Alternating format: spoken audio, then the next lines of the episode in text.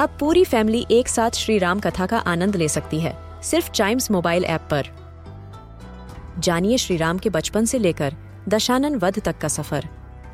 सरल रामायण घर के सभी सदस्यों के लिए।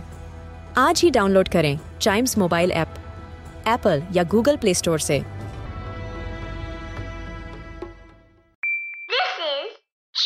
Radio, original podcast. हर दिन की एक कहानी होती है। कुछ ऐसी बातें जो उस दिन को बना देती हैं हिस्ट्री का हिस्सा। तो आइए।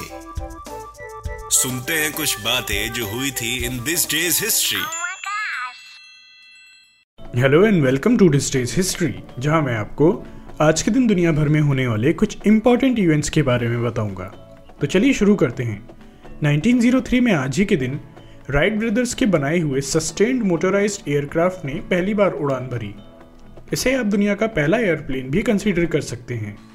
राइट ब्रदर्स ऑरविल राइट और विल्बर राइट नाम के ब्रदर्स को बोला जाता है। Wright brothers American aviation pioneers थे, जिन्हें दुनिया का first successful motor operated airplane invent build और फ्लाई करने के लिए जाना जाता है। Wright brothers fixed wing powered flight possible बनाने वाले एयरक्राफ्ट कंट्रोल्स इन्वेंट करने वाले भी पहले इन्वेंटर थे। इसके अलावा 1905 में आज ही के दिन मोहम्मद हिदायतुल्ला जी का जन्म हुआ था।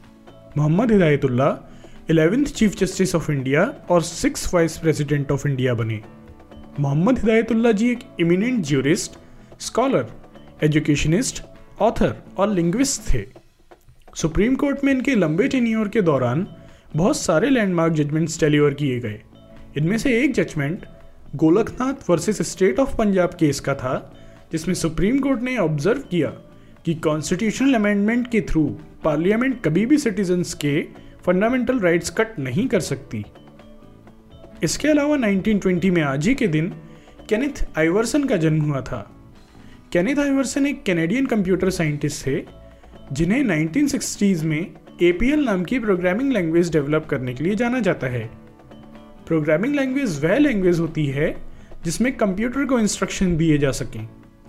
APL की full form a programming language है। APL में फ़ंक्शंस और ऑपरेटर्स के बदले बहुत सारे स्पेशल ग्राफिक सिंबल्स यूज़ किए जाते थे, जिससे कंप्यूटर प्रोग्राम छोटे होते चले गए।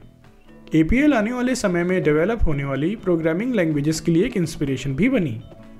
इसके अलावा 1929 में आज ही के दिन विलियम सेफायर का जन्म हुआ था। विलियम सेफायर एक अमेरिकन ऑथर, कॉलमिस्ट, जर्नलिस्ट और प्रेसिडेंशियल स्पीच राइटर थे।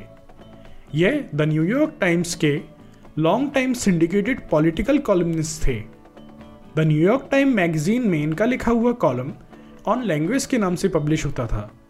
तो आज के लिए बस इतना ही। अगर आप हिस्ट्री के फ़ैन हैं तो चाइम्स रेडियो के इस वाले पॉडकास्ट को ज़रूर लाइक, शेयर और सब्सक्राइब करें, जिससे आपका कोई भी हिस्ट्री पॉडकास्ट मिस ना हो जाए।